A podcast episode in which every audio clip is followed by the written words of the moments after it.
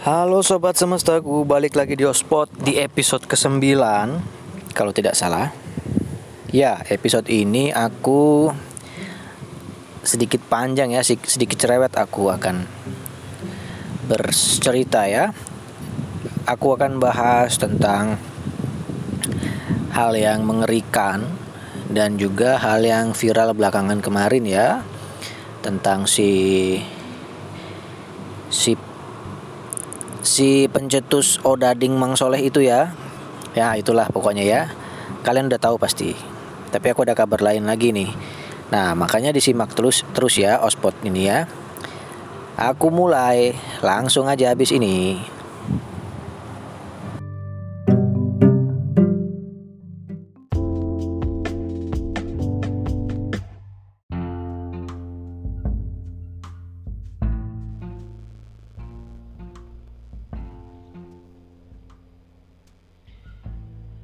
Aku langsung aja bahas ini ada suatu info yang aku baca aja lah ini ya.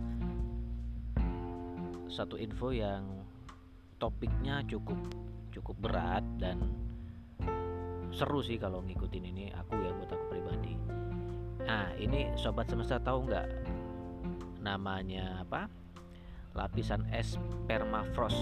Nah katanya di sini ada virus purba yang terjebak di dalam lapisan tersebut, di lapisan es tersebut yang bisa mengancam kehidupan kita ke depannya. Nah, aku langsung baca ya. Sebelumnya itu permafrost itu adalah semacam jenis material permukaan bumi ya berupa tanah, pasir, kerikil, sedimen gitu kan batu-batuan. Nah, dia itu membeku di bawah temperatur 0 derajat secara berturut-turut selama 2 tahun. Nah, sampailah bisa ribuan sampai ratus ribuan tahun. Nah, nah permafrost ini bisa dijumpai di daerah Arktik seperti Alaska, Rusia, Cina dan Eropa Timur. Permafrost sangat luas, ia mengcover wilayah belahan bumi utara seluas 22,8 juta kilometer persegi. Cara terbentuknya permafrost ini secara sederhana, saat air terperangkap di dalam sedimen, tanah, retakan, celah dan pori-pori batu, maka akan membeku menjadi es saat suhu di permukaan bumi itu turun menjadi 0 derajat Celcius. Nah, saat pembekuan itu berlanjut secara berturut-turut selama 2 tahun atau lebih, maka itu adalah permafrost. Sementara bila membeku tidak berturut-turut selama minimal 2 tahun, maka ia bukan permafrost, melainkan pembekuan musiman. Nah, saat permafrost terbentuk, beberapa elemen seperti mikroorganisme purba akan ikut terjebak dalam pembekuan tersebut. Dan jika nanti permafrost mencair, maka elemen yang terperangkap akan terbebas dan mikroorganisme yang selama ini terjebak apabila masih hidup ia akan menyebar ke belahan bumi lainnya melalui cairan atau media lain. Nah, inilah yang membuat beberapa ilmuwan khawatir. Mereka khawatir kemungkinan adanya virus yang masih aktif berbahaya bagi umat manusia dan benar saja virus yang terjebak dalam permafrost itu ternyata membuat ilmuwan makin khawatir telah ditemukan Salah satunya adalah virus Pitovirus sibericum dengan ukuran raksasa berukuran panjang 1,5 mikrometer dan diameter 0,5 mikrometer yang sudah tertidur selama 30.000 tahun dan bangkit kembali pada tahun 2014 saat ditemukan oleh ilmuwan Prancis di Permafrost Siberia. Saat para peneliti menemukan virus ini, mereka lantas membawanya ke laboratorium untuk diteliti. Mereka menemukan fakta yang mengejutkan bahwa Pitovirus sibericum terakhir kali menginfeksi menginfeksi inangnya sekitar 30.000 tahun yang lalu dan kemudian terjebak di dalam permafrost. Dan virus ini kembali menginfeksi pada tahun 2014 di laboratorium. Ia menginfeksi organisme bersel tunggal amuba dengan cara memasuki selnya, memperbanyak diri dan membunuh sel yang membuat amuba tersebut akhirnya mati tetapi nih, untungnya Pitovirus sibericum tidak dapat menginfeksi manusia atau hewan lainnya. Nah, jadi kita aman lah ya di sini ya. Tapi walau tak dapat menginfeksi manusia, beberapa ilmuwan percaya bahwa di dalam permafrost itu ada virus lagi yang lebih mematikan yang sedang tertidur dan siap untuk menginfeksi, menginfeksi kembali. Tentu ini adalah ancaman besar peradaban karena sejak 1970 lapisan permafrost mulai menipis akibat perubahan iklim. Ditambah lagi kegiatan pertambangan dan pengeboran di lapisan permafrost yang berdampak serius terhadap ancaman ini. Nah, ada salah satu salah satu ilmuwan profesor yang mengkhawatirkan ini yaitu Profesor Jean Michael Claveri. Dia mempunyai statement ya. Dia adalah peneliti. Dia mempunyai statement bahwa ini adalah resep untuk bencana besar jika orang-orang mulai melakukan eksplorasi industri seperti pertambangan dan pengeboran di sekitar lapisan dalam permafrost. Maka dari kegiatan inilah semua ancaman itu berasal. Wah, mantap kali kayak di film-film ya. Lanjut dia ini, jika virus tersebut mampu bertahan seperti virus yang kami teliti, maka berarti virus zaman dulu seperti cacar kemungkinan belum sepenuhnya hilang dari bumi. Ia hanya hilang di permukaan, tetapi ia masih ada di bawah permukaan bumi. Nah, ini nih hal-hal yang tidak bisa kita lihat ini yang sangat berbahaya nih macam corona ini ya kan. Apalagi hal-hal yang sudah terkubur di bawah tanah ini yang naik kembali wah macam film aja ini ya. Tapi ini ada nih profesor yang berpendapat kontradiktif ya seperti yang dikatakan oleh Profesor Edward Mokarski dia bilang intinya virus tersebut tak usah ditakuti secara berlebihan. Dia menyampaikan bahwa ide itu mungkin akan menjadi sebuah film yang hebat, tetapi sangat tidak mungkin kecuali virus tersebut berasal dari manusia yang membeku, yang mungkin meninggal karena virus yang tidak lagi beredar. Lanjutnya, dari total banyaknya virus di bumi, sangat sedikit proporsi virus yang dapat menginfeksi mamalia dan memiliki proporsi lebih kecil lagi untuk virus yang bisa menginfeksi manusia. Nah, nah, percaya aja lah ya penjelasan dia ilmuwan ya kan. Ya ini kabar kabar positif lah ya kita tidak usah takut berlebihan. Jadi ada hal yang negatif, ada hal yang positifnya. Nah kita ambil yang positifnya saja lah ya, yang negatifnya untuk kita jaga-jaga aja ya. Jadi intinya kesimpulannya itu ya. Terlepas ini virus ini berbahaya itu tidak ya. Eh, yang jelas kita tidak bisa menghindari lagi ini eh, eksploitasi terhadap sumber daya alam ya. Seperti tadi dibilang pertambangan, penggundulan hutan, pengeboran itu itu yang mungkin ini menjadi sinyal ketakutan-ketakutan akan virus ini menjadi sinyal bahwa kita perlu lebih hati-hati lagi untuk mengolah bumi yang kita tinggali ini karena ada ancaman-ancaman di balik itu ya. Contoh nyata penggundulan hutan. Ancaman di balik itu adalah kelongsoran, banjir yang beberapa tahun lalu itu dipandang remeh ya karena belum ada buktinya. Tapi kita lihat sekarang makin banyak kan kelongsoran itu bisa dilihat langsung disebar melalui media sosial kan. Orang-orang yang tidak pernah melihat hutan tidak percayakan fakta ini bisa melihat langsung. Ternyata longsor itu mengerikan. Ternyata banjir itu bisa sehebat itu ya kan? Nah hikmahnya adalah sebagai manusia di mana kita tinggal ya kalau aku pribadi ya, macam ada sampah itu hal kecil ya aku buang pada tempatnya.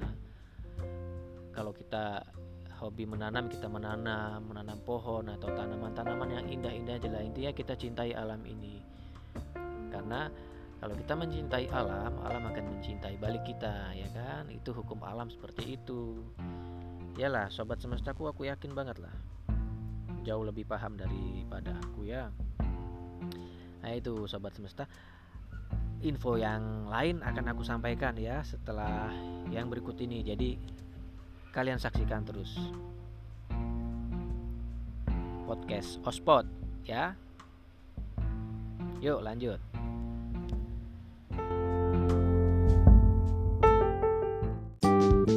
uh,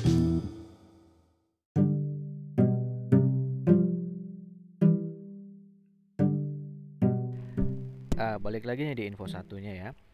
Mungkin bagi sobat semesta yang pernah dengerin kisahnya uh, si Ade Londo ya, si Odading itu ya, si Iron Man itu kan viral nih beberapa saat yang lalu yang mengomentari pengendara motor berboncengan membawa muatan yang terlalu banyak dan menyertakan anak kecil di situ ya perempuan.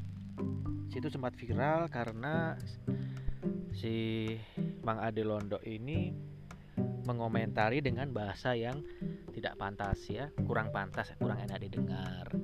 Untuk versi netizennya, mungkin untuk versi Bang Ade Londonya sih tidak begitu masalah ya karena sehari-hari mungkin seperti itu pembawaannya.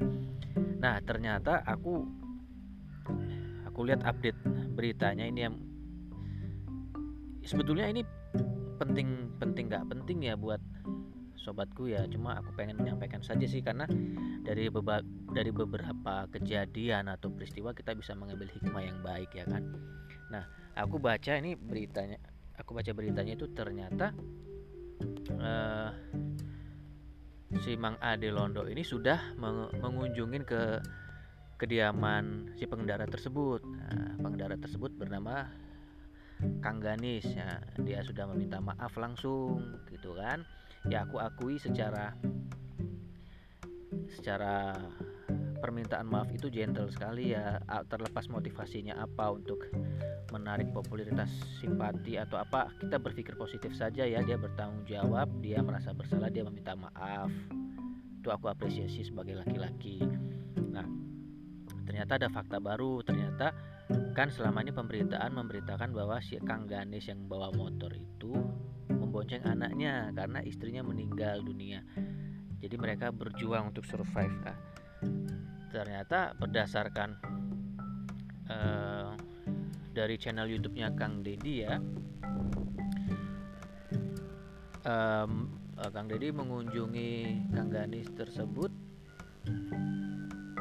Ternyata Kang Ganis ini adalah seorang bujangan. Dan si anak perempuan itu adalah keponakannya yang ayahnya kerja jauh di Sulawesi dan ibunya sudah meninggal kerja di luar negeri. Ditinggali cukup lama berapa tahun ya? Tiga atau lima tahun kalau aku kurang salah baca ya. Ah, jadi ternyata kejadian tersebut Kang Ganis sedang membawa barang-barang itu sembako kayak mie dan sebagainya ya. Nah, ternyata Kang Ganis itu pekerjaannya adalah dia itu menjualkan barang-barang sembako yang di mana dia beli dari hunting promo harga-harga promo gitu. Dia cari dia beli dijualin di sekitar tempat tinggalnya dengan harga biasa ya. Nah jadi di sini lurus sudah informasinya karena informasi yang beredar adalah seperti itu Kang Ganis dengan anaknya yang ditinggal meninggal sama istrinya itu ternyata salah. Ya jadi sebetulnya ah si Kang Ganis ini juga uh, berkisah bahwa uh, kejadian itu se sebetulnya menjadi problematika bagi Ganis dan anak dan keponakannya.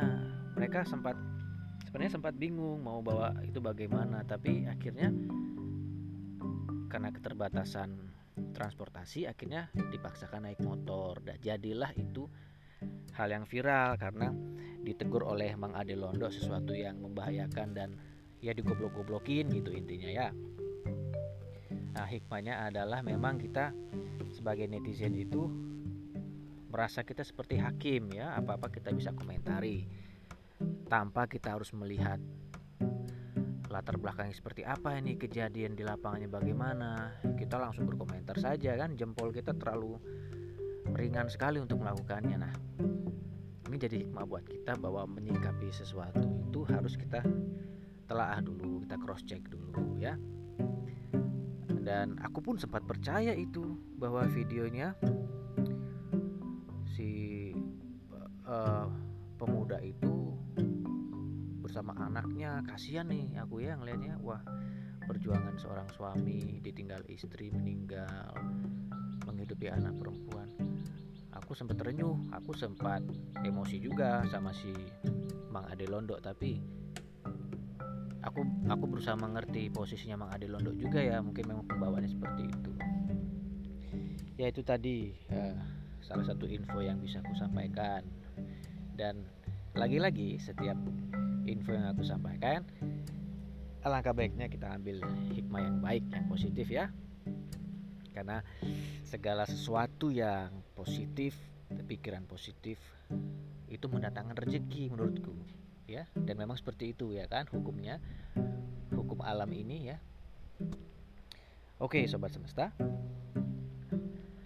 Uh, aku rasa cukup dulu podcast untuk hari ini dan aku terima kasih kalian untuk waktunya sudah mendengarkan podcast Hotspot ini Bincang-bincang di langit.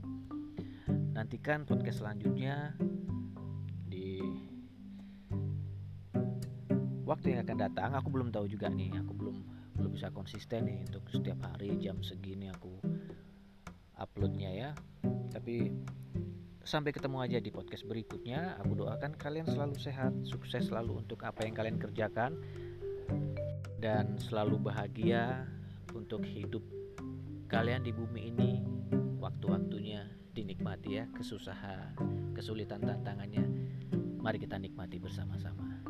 Oke aku pamit dulu. Terima kasih. Sampai jumpa